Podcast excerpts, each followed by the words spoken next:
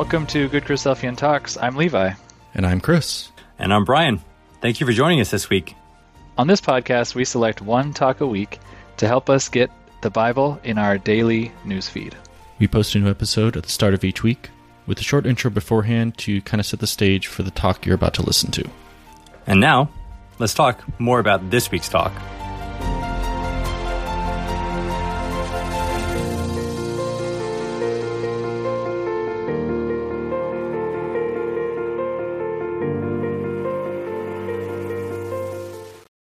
This week we're listening to an exhortation that was given by Brother Stephen Mansfield back in February of 2021 uh, at the Garden Grove Ecclesia in Australia. Uh, this exhortation was while events were still going on with uh, COVID 19 and the lockdown, um, and then also was right after the events that happened in January 6th here in the United States. In his exhortation, Brother Steve is giving us an excellent reminder of while the amazing things about technology that gives us the ability to be connected even though we're far apart, uh, allowing things like this podcast to be possible because of all the recordings that are being done uh, now, even more so than they were in years past, but also stressing the importance of being together as a body, uh, not just connected by a screen where we're looking at each other. Um, as we're now in the summer and going on to the season where we go into Bible schools, hearing him talk reminded me about the synergy and the energy that you can feel when you're at your uh, at a Bible school with those of like precious faith to be able to encourage each other uh, in a way that is more powerful than any virtual setting might be. Uh, so while the technology that we enjoy is amazing and has allowed us to do some incredible things, uh, it's important for us not to lose sight of the importance of being physically together and the energy and the enthusiasm you can feel when you're in a room, uh, whether it's singing a hymn, uh, just hearing the buzz of people talking after they hear a really good exhortation or after the conclusion of a good class. Uh, so, wanted to share this exhortation that was sent over um, a little bit ago, but thought it was still a really good point. Um, so, hopefully, that you will enjoy this exhortation by Brother Steve Mansfield on the topic of the value of fellowship. Good morning, my dear brothers and sisters in our Lord Jesus Christ. What an amazing week it's been as we've sort of watched the great superpower of America on a knife edge, wondering which way it's going to go. And from four years ago, where Mr.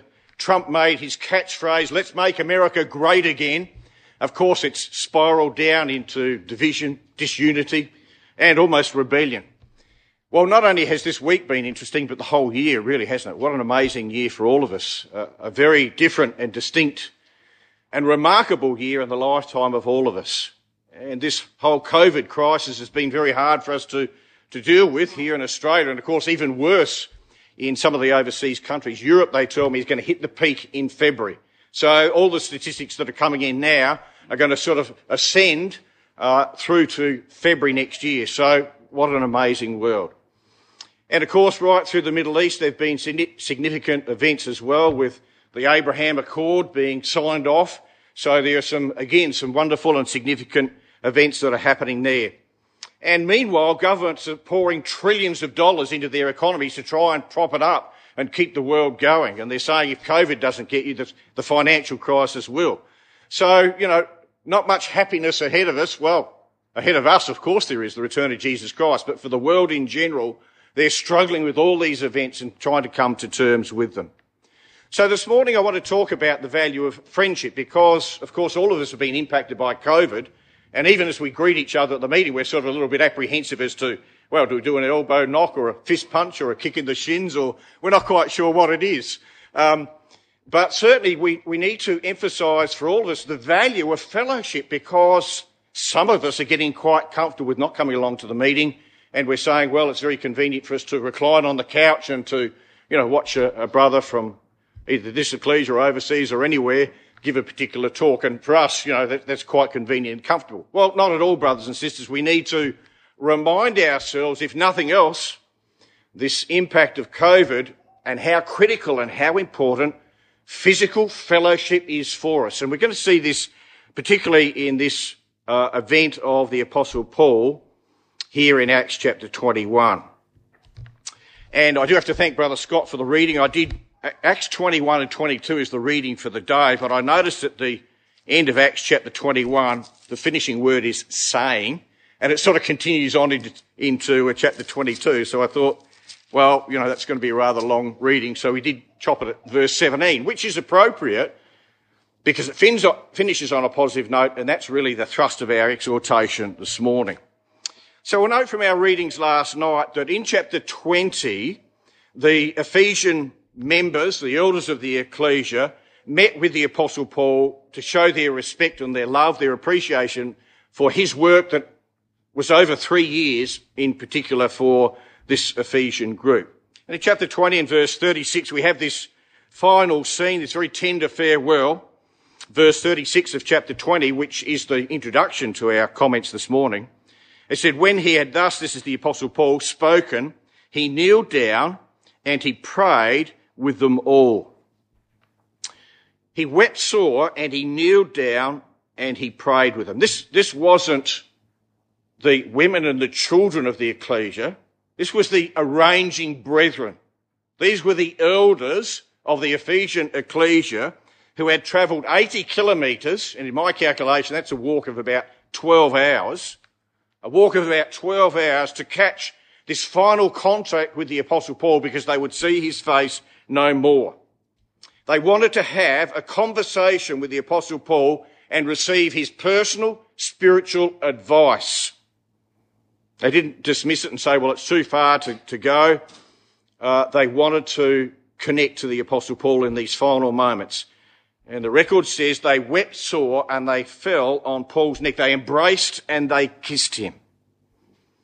You know, very reminiscent, wasn't it, between, I think, the, the meeting between David and Jonathan in those final moments. 1 Samuel 20, verse 41 and 42. The record says, David arose out of a place toward the south. He fell on his face to the ground. He bowed himself three times and they kissed one another and wept until David exceeded. I mean, the apostle Paul knows that it's going to be a very tenuous future in his progression through to Jerusalem. He's been warned on many occasions. He's a little bit tense.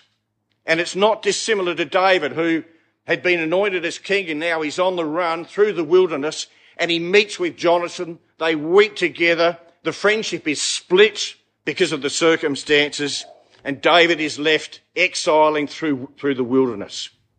There's a lot of tension in both of those stories. Tragic situation. And it's the same here because we get a bit of an insight, I think, into really the full dimension of the personality of the apostle Paul.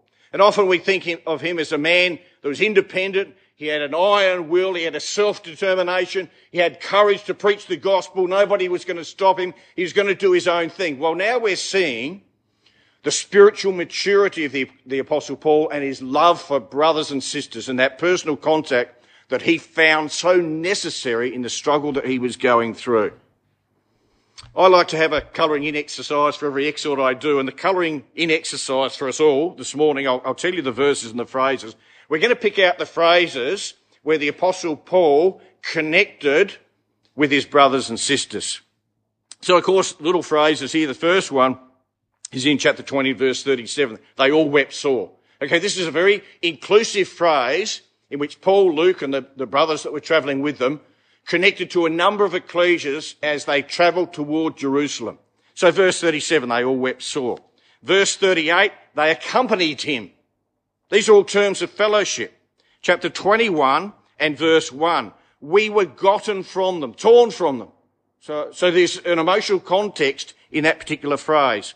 Verse 4, finding disciples. So you can see this is building to the importance of fellowship. Verse 5, they all brought us on our way. End of verse 5. We kneeled down on the shore. Verse 6. We'd taken our leave one of another. End of verse 7. We abode with them. End of verse 8. We abode with him. Verse 10. Tarried there many days. So you can see this terminology. And then across the page, verse 16, went with us. And finally in verse 17, into verse 17, the brothers received us gladly. So you see in this narrative, it's not just simply a personal diary of Luke as he calculating the number of days to Pentecost because Paul wanted to be in Jerusalem in that time period. It's the inclusiveness and the connectedness with which Paul received and enjoyed the company of brothers and sisters. So the narrative in verse 1 of chapter 21 says, It came to pass after we were gotten from them. In the King James, of course, we just gloss over that phrase, but it is quite meaningful. The Greek word apospao means to tear apart or to drag forth. Some translations have, we tore ourselves from them. Okay, so you can understand now, it's not just we, you know, we, we left them, got on the boat and waved goodbye. It's we, we wrenched ourselves from our from our brothers and our sisters, from our, from our contact with them. And the same word is used of the Lord Jesus Christ in the Garden of Gethsemane when he withdrew himself from his disciples and prayed. So Luke 22 verse 41 says, and he was withdrawn from them about a stone's cast. He tore himself from those disciples. He wanted to, to remain within the, within the contact of those men. He wanted that human compan- companionship in the turmoil and the stress of Gethsemane. And Christ tore himself from those men and he went and he prayed. He was desperate for that fellowship and that human companionship that all of us know are important on our journey to the kingdom. And the same sense is used in Luke 24:51 when Jesus Christ ascended into heaven. Luke says it came to pass while he blessed them, he was parted from them and went and carried up into the heavens. So you can imagine that strong connection that our Lord had with his, with his men, with the men that he, he'd went, journeyed through for the last three and a half years. He's now being taken and received up into heaven. And the record says he was parted from them. You know, for all of us, I guess we find goodbyes very difficult. And, and I remember a particular occasion in Kunming, uh, in the Ecclesia there, 2019. And uh, we'd been there for just a little bit over a weekend and done some studies. I was doing the last talk. And I wanted to impart to the brothers and sisters like a final message of comfort.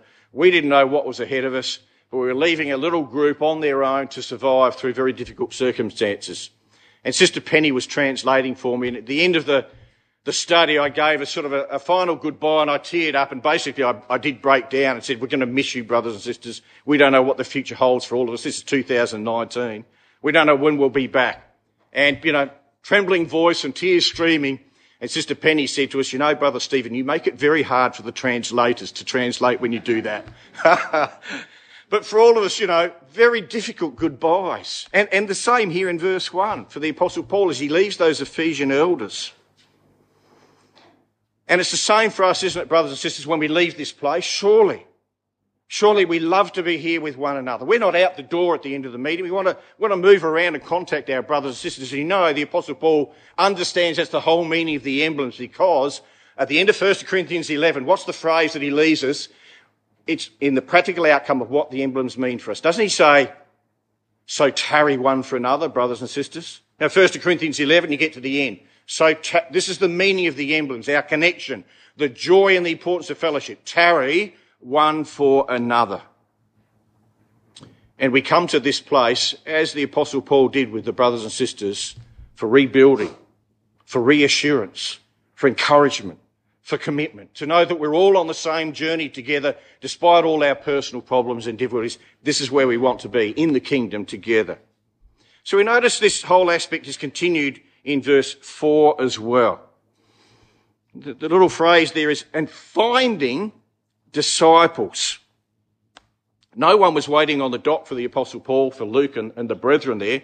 They actually disembarked from the ship and they sought out the ecclesia. They sought out the brothers and sisters and they enjoyed, says the record, seven days with them. It's almost as though, you know, it's a marking point. We had seven beautiful and lovely days with the, with the brothers and sisters. And of course, we notice when they were to re-embark on the ship in verse 5, the record says, and they all brought us on our way. I've got the word all circled here because the whole ecclesia now goes to see the apostle Paul off. And, and Luke puts into his narrative with the women and with the children. The whole ecclesia was there. In seven days, the ecclesia had been concentrated into one heart and one soul. And this whole beautiful atmosphere and spirit is we want to go and see the apostle Paul off on the boat. So he didn't just say goodbye. And they prayed a final prayer. As the end of verse 7 says, we kneeled down on the shore and prayed. What an amazing scene.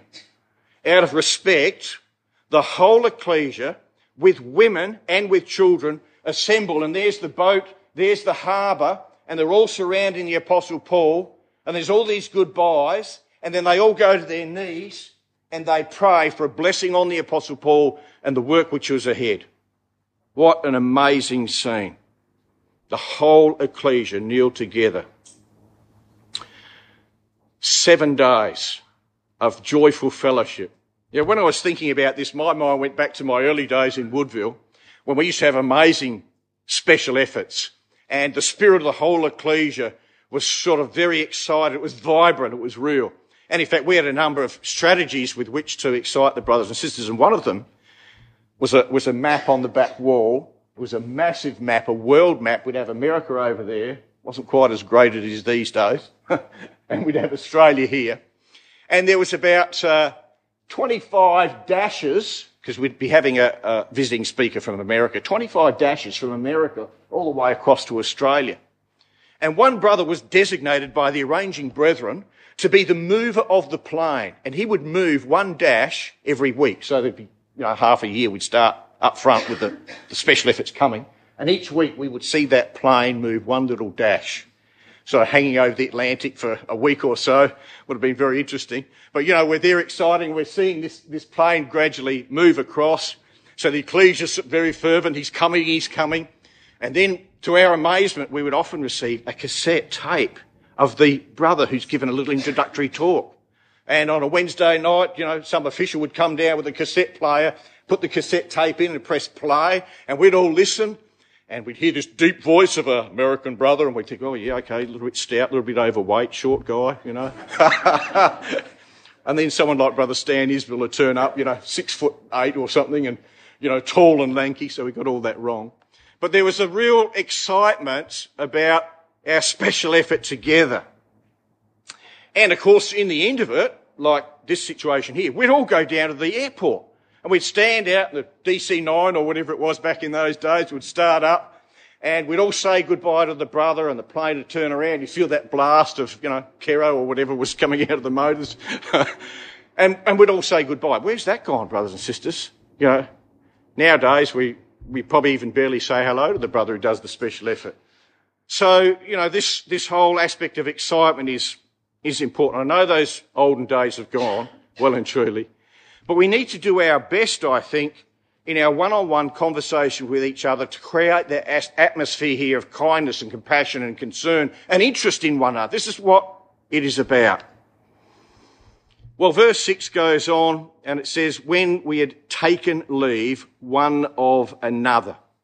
Taken leave one another we took ship and they went home. All right, so there's, a, there's the disconnection there. But I don't think the King James does justice to what the Greek means. So in, in verse 6 it says, Take and leave one another. Aspazomai is the Greek word and it means to enfold in the arms. Okay, so this wasn't just they got on the boat and they left and we went home. No, they enfolded one another in the arms is the Greek. Exactly the same word in Luke 1 verse 40, where Mary saluted Elizabeth. Again, you know, the King James. You know, I, I love the King James. It is my, my Bible of, of preference because I've had it all my life. But saluted doesn't quite give the connotation, you know, saluted and, and that was it. No, no, not at all. I mean, Mary and Elizabeth. Mary's struggling with this whole concept. She's been selected to be the mother of the Lord Jesus Christ and she heads down to contact Elizabeth and they enfold one another in their arms because well, they had some issues in life that they wanted to encourage one another through. And so here, uh, this, the, this ecclesia, and they enfold each other in their arms. Again, the same reference is in verse 7 when the Apostle Paul comes to Ptolemais, which is modern day Acre or Acco. It says at the end of verse 7, we saluted the brethren. Same word there, to enfold in the arms. And this word saluted, of course, in our King James Version is used mostly in Romans chapter 16, which I think is significant. If you know Romans chapter 16, it's a list of brothers and sisters who the Apostle Paul salutes. And at the end of Romans, which we know is a, an expository book, Interestingly, the Apostle Paul finishes it with a whole chapter on how he wants to enfold his brothers and sisters in his arms. It's used in 2 Corinthians 13, verse 12. Greet one another with an holy kiss. Well, of course, really difficult for us to do that these days because there are certain restrictions. So we, we sort of develop this standoffish sort of gaze at one another as we sort of welcome each other. Don't really always know how to handle that. And it's very frustrating with the restrictions that we have. But I think we need to make sure that we're here as much as possible while we can't necessarily physically contact and welcome each other, that we're actually here and engaging in conversation one on one and not losing that emotional personal connection with each other. It's really important. And I know a lot of ecclesias are struggling with this whole concept of trying to get their members back uh, even although there are many seats empty and, and brothers and sisters finding it convenient, you know, just to switch on the screen and switch it off whenever they, they want. So for the apostle Paul, you know, this was very important. It should be for us. And again in verse seven, into verse seven, we notice that Luke puts into his narrative, he says, look, we abode one day with them. Uh, I almost see the sense that Luke says, look, we would have loved to have stopped longer with them, but we just had one precious day with them. That one day was meaningful to us. And today is that day for us, brothers and sisters. What a privilege for us to come together around the table of the Lord. We know that there are many brothers and sisters throughout the world because of COVID restrictions who cannot do that. I think the lesson surely that is emerging for all of us is the preciousness of fellowship and the opportunity to get together with one another.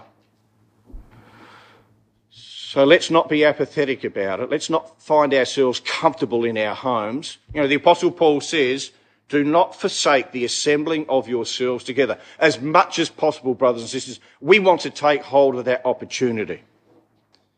Well, Paul continues on his journey, and in verse 8, the record introduces us to a person. He says, We came to Caesarea, we entered the house of Philip the evangelist, one of the seven, and abode with him. And we just want to stop for a little minute. Philip, who was Philip? The evangelist. It wasn't the apostle Philip.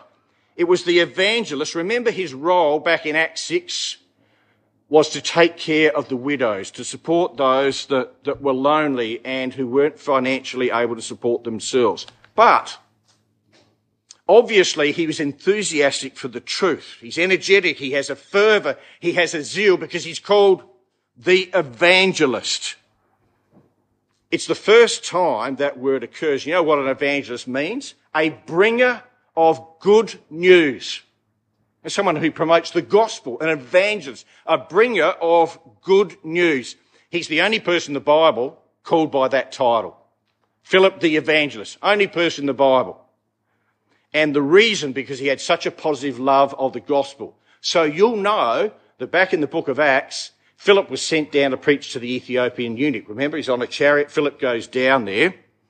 Acts 8 verse 39 is the final finish of that story. And you know how it ends? The Ethiopian eunuch went on his way rejoicing. And I think that beautifully crystallizes the whole personality of Philip the evangelist. He ran down to that chariot, explained Isaiah 53, and the Ethiopian eunuch left rejoicing because he was, Philip, a bringer of good news. There's only two other references to evangelist in the Bible. Ephesians 4 and verse 11, where Paul says, God has appointed in the ecclesia some pastors, some teachers, some evangelists. He's talking about the different roles and attributes that we bring into the ecclesia. We may not be a pastor, we may not be a teacher, we may be a person who imparts good, positive news to people to try and lift up their heads and they go away rejoicing. Maybe that's who we are. And the other one is 2 Timothy 4 and verse 5, where Paul says, Watch all things, do the work of an evangelist. And I think, brothers and sisters, in 2020, this is who we can become, especially with the people that we mix in the world. Whether that's at uni, whether it's in our place of employment, whether it's a, the mothers group that we meet with, there are people who are anxious about where this is all going and what it means in life, and we can be the bringer of good news to say there's a bigger, better, brighter world that Jesus Christ is bringing, and He's got the solution to every single problem that all these governments and authorities are trying to handle, and they're not doing very well. We can be the bearers of good news. Well, Luke also notes, he adds this little point, one of the seven. One of the seven. So he's tracking back 20 years to an event that devastated Philip. And of course, that event was the untimely death of Philip's best friend.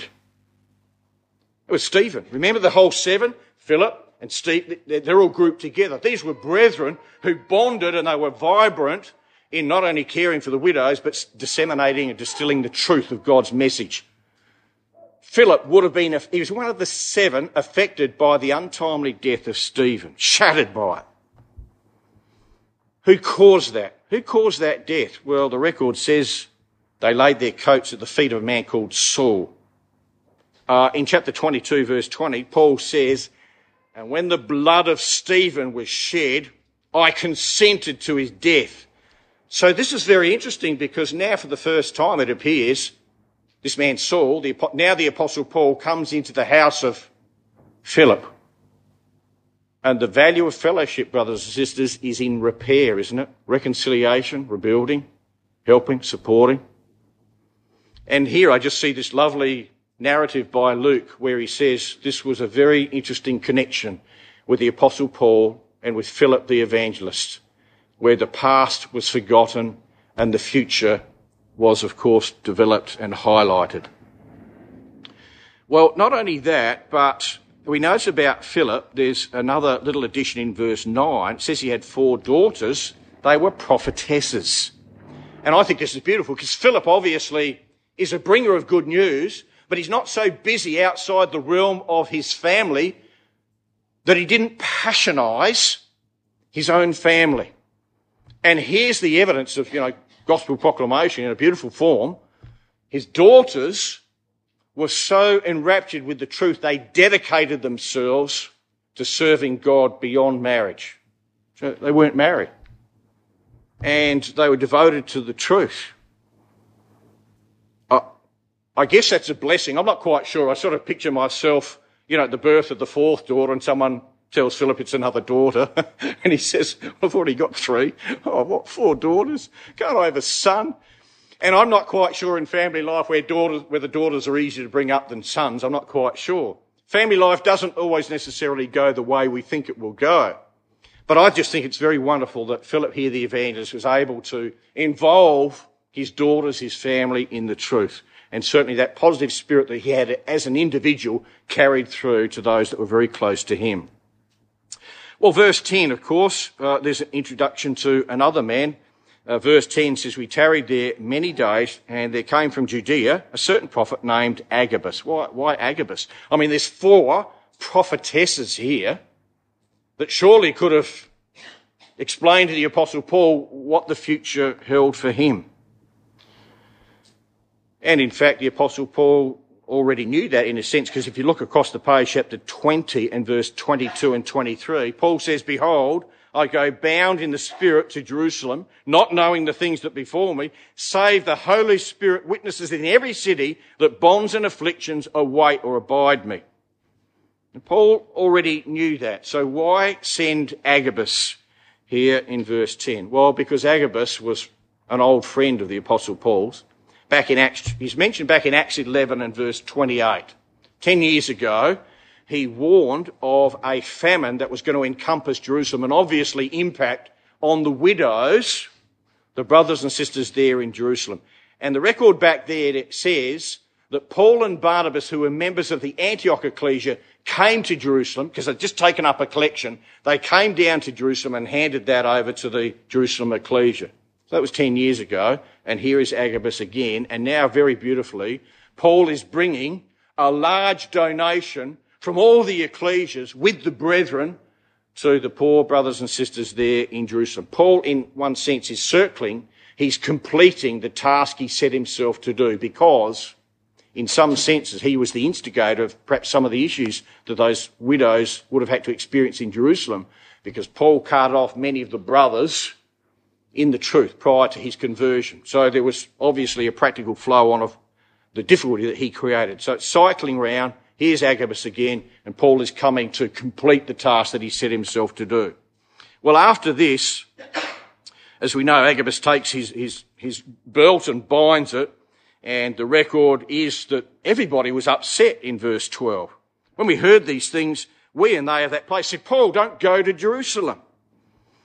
And Paul says in verse 13, What mean ye to weep and break my heart? Just think of that situation. Here's Dr. Luke. Here's these faithful men that had travelled with the Apostle Paul for many, many weeks, uh, encouraging, talking to, collecting. And now all of them are displaying strong emotion saying to Paul, don't go, Paul. This, this is not a good decision. And there's these strong emotional endearments, weeping, breaking my heart. There's a lot of pressure on Paul. Basically, the brothers were saying, take it easy, Paul. Take it easy. You know, there's almost a pattern here. Well, there is a pattern between the, the last few hours of the Lord's life as he began in the upper room and worked his way through to the cross. It almost parallels here these, this experience with the Apostle Paul. And you remember it was Peter. Uh, Peter, the record says it took him and he began to rebuke Jesus, saying, Be it far from thee, Lord. This shall not be up to. Because Jesus said he was going to Jerusalem. And Peter says in the Greek, Lord, take pity on yourself. Take pity on yourself. And the Lord, knowing where he could go with that thought process, cut it immediately and rebuked Peter and said, No, I'm determined to go to Jerusalem. There's almost a, an interplay of that whole circumstance here.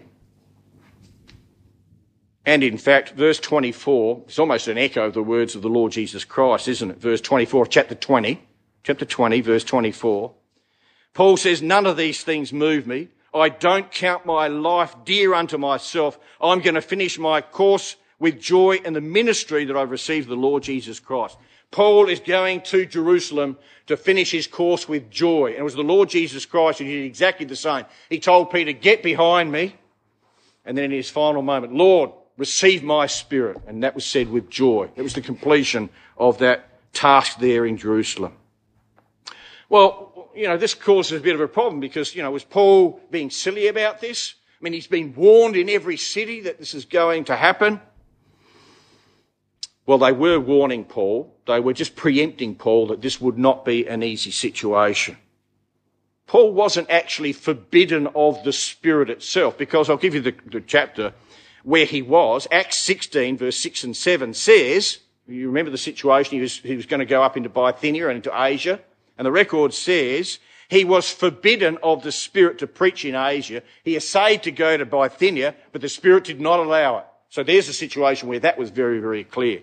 What these uh, prophets and the message is saying is, Paul, if you continue to Jerusalem, life is going to get difficult for you. It's going to be very difficult. They were saying, be prepared. You know, that's the same advice we give young people, isn't it? As they set out on the course of life and as they're baptized, we don't, we don't just say to them, well, you know, life in the truth is going to be wonderful. It's going to be a, a, garden of roses. Everything will smooth out. You'll become wealthy. You'll have a great job. We don't say any of that, of course. When our young people are baptized or they're going through tuition, we say to them, look, this is a big decision. It's a fantastic decision. It's a wonderful decision. But realize that you will have problems that you need to deal with. And that's exactly what is happening here. Well, Paul, I guess, could have retracted. He could have said, said, look, yeah, fair enough. I'm not going to Jerusalem. You guys continue on the way with the donation. But the apostle Paul, knowing the value of fellowship, wanted to personally go to Jerusalem and give this to the ecclesia. He was not unconnected by the personal problems that others were facing and perhaps which he originally had been a contributor. So Paul's mission in life wasn't just simply to preach the gospel, we may have imagined that. It was also to take personal care of brothers and sisters that were struggling. I wonder whether, you know, we need to do a, a sort of a recap on our own lives, our own attitude, you know, as to what is our level of service. Sometimes when we hear a person's going through a difficult time, we think, you know what, I'll do something brave. I'll reach for my phone and send an SMS message. And that's all we ever do. And then we, we say, look, you know, I, I find it difficult to get to the meeting. I, I, I know I, I can't get into an air conditioned car and I can't go to an air conditioned hall and I can't sit at the meeting. I'd rather recline on my couch. You know, we need to maybe recap and rethink about our lives and what our attitude is to one another. For Paul, it was about personal commitment. It was about one on one. It was about caring for his brothers and sisters. And you'll notice across the page in verse 16, uh, these brothers went from Caesarea. They were so connected to Paul. They were so supportive of Paul. They didn't say, see you, Paul. Best of luck in Jerusalem. No. Verse 16 says, there went with us certain of the disciples of Caesarea. That's a hundred Ks. That's a 23 hour walk. So they were, they were definitely, once Paul made the decision, they were coming alongside Paul and saying, we will walk with you through this difficult time. And then the record says they conducted Paul to one, the King James is not quite correct there. It's not brought with them. It's, they conducted Paul to one Mnason of Cyprus, an old disciple. So he came and he stopped with Mnason, who was in Jerusalem. Comment there is he's an old disciple. Uh, different translation says one of the first disciples. Another one says believer since the early days. Rotherham says an early disciple. So he is perhaps an original convert prior to the crucifixion of the Lord Jesus Christ and brother Mnason is still faithful. He's an early disciple. He's an old disciple. This little phrase that I've got here, it says, don't grow cold as you grow old. a little bit of poetry. All right, don't go cold as you grow old. You know, that's easy to do. Uh, there is someone that got old and they got cold, and that's Solomon in 1 Kings 11 and verse 4. It says, When Solomon was old, his wives turned his heart away to other gods, and his heart wasn't wholly devoted to Yahweh, his God, as was David's. He got old and, you know, things got a little bit more difficult and he got a bit cold. But this disciple here was a disciple of long standing and Paul came into his house. I would imagine Paul valued very highly the status of this older brother. Now, we've talked about different brothers and sisters. We talked about uh, in verse 5 those that were um, very supportive of the, of the work that the Apostle Paul was doing. We've talked about those that are enthusiastic in verse 8, like Philip the evangelist and his daughters. We've talked about those that are emotional in verse 13. But there, in this verse, is an older brother who provided encouragement in his consistent and faithful example. You've got brothers and sisters that are like that in your ecclesia. I know that. I spoke to Brother David this morning. I mean, these, these are our older brothers and sisters who have gone through very difficult times are such an encouragement for all of us. We respect them, we honour them. And the Apostle Paul did exactly the same. And so we note in verse 17, when we were come to Jerusalem, the brothers received us gladly. Word received, dechomai is the Greek word, to welcome with open arms. Same word is used to Simeon in Luke 2 verse 28 when the baby Jesus came in and Simeon welcomed that. He'd been waiting for a lifetime to meet the Lord's Christ. And he took him in his arms. That's that word there. They welcomed him gladly. And you know, in fact, that word gladly in the Greek is very interesting. Uh, only one other occurrence. You'd think the word gladly occurs right through the New Testament, wouldn't you? No, only one other occurrence, Acts 2 verse 41, talking about the ecclesia, it says, then they gladly received his word and were baptized, 3,000 in one day. What a buzz. You know, what an atmosphere. There were people that receiving the truth gladly. And how reassuring for the apostle Paul to come all the way to Jerusalem and find that there were brethren embracing him with gladness. So what do you think, brothers and sisters, when you think of the word fellowship? When you think of the word, well, when you think of the word of God, is it is it that term gladness? Sometimes we get weighed down with the, the pressures and the difficulties of life, and maybe that dissipates a little bit, but I think we need to have that reassurance that we are so glad that we have the Word of God. There's nothing else out there. 2020, if nothing else, has proved to us that that world is vaporous and there's nothing for us. We are so glad that we have the Word of God that we can cling to and hold on to and encourage one another in because there's a better future that's very, very close around the corner. And how reassuring for Paul that there were brothers that had that attitude. And so we come to the emblems, and our minds reflect on the parallel between Jesus Christ and the Apostle Paul. Our Lord was quite sorrowful in the upper room, just as these elders that we talked about, the elders of Ephesus, wept, and they were quite sorrowful that they would see Paul's face no more. And our Lord began a journey from the upper room that would eventually lead to his arrest and his death. And he said to the men in the upper room, he said, I've had such desire. This is the moment that is really important for me. With desire have I desired to have this time with you before I suffer. You know, that's this time we have here, brothers and sisters. We don't know what we're going to face next week at all. And I think 2020 has made us realise that we never know what's around the corner. What an important moment for us to have this time together, these moments of fellowship. And then, as we know, the Lord left the upper room and he's headed to the cross, and Peter tries to stop him and dissuade him from going down that direction. But the Lord's answer was, Not my will, but thine be done. Exactly the same as the words at the end of verse 14 there, the will of the Lord be done. So we gather this morning, brothers and sisters, not knowing what the journey is ahead.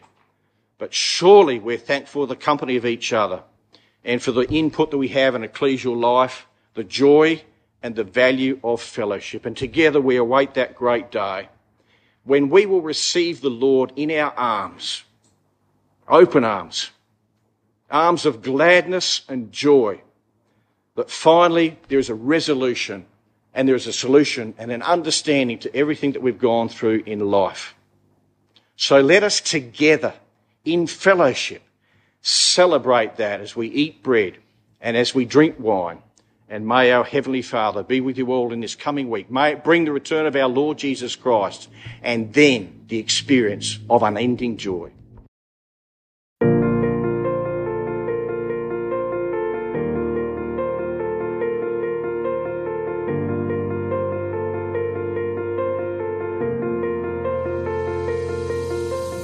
Thank you for listening to the Good Christadelphian Talks podcast. We hope this talk helped you in your walk. If you would like to hear more, please subscribe for new episodes and leave a review in Apple Podcast or whichever service you are using to help more people find the show when they search for it. If you enjoyed this particular talk, please share it with someone who you think might enjoy it as well. For show notes on the talk you just listened to, visit our show page at anchor.fm slash GCT or check the show notes section of your podcast player.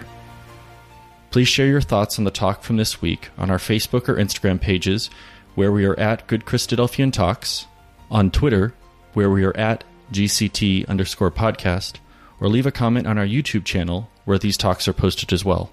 If you know of a great talk, we want to know about it too. Send a suggestion to our email at goodchristadelphiantalks at gmail.com or message us on any of our social media accounts. Thank you for listening. God bless, and talk to you next week.